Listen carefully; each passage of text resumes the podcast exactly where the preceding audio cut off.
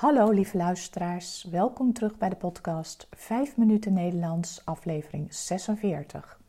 Het is vandaag woensdag 14 juli 2021. Als je de tekst wilt ontvangen van deze podcast, stuur dan een e-mail naar 5minutennl.gmail.com. Mijn naam is Carolien, ik ben taaldocent op de universiteit en woon in Leiden. In deze podcast vertel ik iets over mijn leven, over wat ik de afgelopen dagen heb beleefd of iets over de Nederlandse taal en cultuur. Aflevering 46. Bij de bakker en meer. Ik kreeg vorige week een heel leuk berichtje van een van de luisteraars uit Duitsland die in Nederland op vakantie was en een dagje naar Leiden was.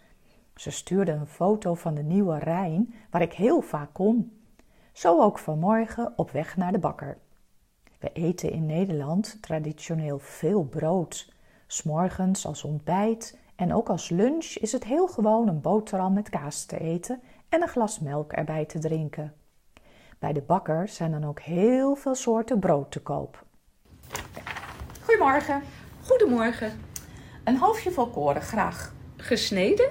Graag. Anders nog iets? Ehm doet u maar twee croissantjes en vier krentenbollen. Dat was het dan voor vandaag. Alsjeblieft. Dank u wel. Dat wordt dan 7,95. Ik wil graag pinnen. Alsjeblieft. Veel dank en een fijne dag nog. Dag. Ik ben dol op krentenbollen. Dat zijn kleine ronde broodjes met krenten en rozijnen erin. Hierdoor smaken ze een beetje zoet. Je kunt ze zo eten, maar ze zijn ook heerlijk met een dikke laag boter of met een plakje kaas. Dan krijg je een mengeling van zoet en zout. Als we het over krentenbollen hebben, moet ik denken aan misdaadverslaggever Peter R. de Vries. Hij heeft ooit in een interview gezegd dat hij altijd een zak krentenbollen in de auto had liggen, omdat hij geen zin had om boterhammen te smeren. En krentenbollen kun je zo opeten. Ze zijn ook zonder beleg prima te eten. Lekker makkelijk. Vorige week dinsdagavond, toen ik mijn podcast aan het voorbereiden was, is diezelfde Peter R. de Vries neergeschoten in Amsterdam. Hij was te gast geweest in een tv-programma en liep daarna even na zeven uur terug naar zijn auto in de parkeergarage toen hij midden in een drukke straat werd neergeschoten. Vijf kogels door zijn hoofd. Het nieuws ging als een schok door het hele land. Iedereen kent namelijk deze misdaadjournalist. Hij heeft jarenlang een eigen televisieprogramma gehad waarin hij allerlei criminele zaken besprak.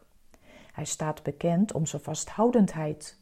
Misdrijven die door de politie niet meer konden worden opgelost, pakte hij op en hij bleef net zo lang zoeken tot hij een spoor naar de dader had gevonden. Ook in het buitenland is hij bekend geworden, onder andere door zijn bemoeienis met de verdwijning van Natalie Holloway op Aruba in 2005. De daders, een jongeman van 21 en een man van 35, zijn nog dezelfde avond opgepakt. Wie de opdrachtgevers van de schietpartij zijn, is nog niet bekend. De politie is druk bezig met het onderzoek. Intussen ligt Peter R. de Vries zwaar gewond in het ziekenhuis. Er zijn geen nadere mededelingen over zijn gezondheid gedaan. Op de plaats van delict werden de volgende dag bloemen neergelegd en kaartjes met teksten als: Je hebt altijd voor ons gevochten, vecht nu voor je eigen leven. En bij al die bloemen werden ook krentenbollen neergelegd. Dit was het weer voor vandaag. Veel dank voor het luisteren. Ik wens jullie een hele fijne week en tot de volgende keer. Dag!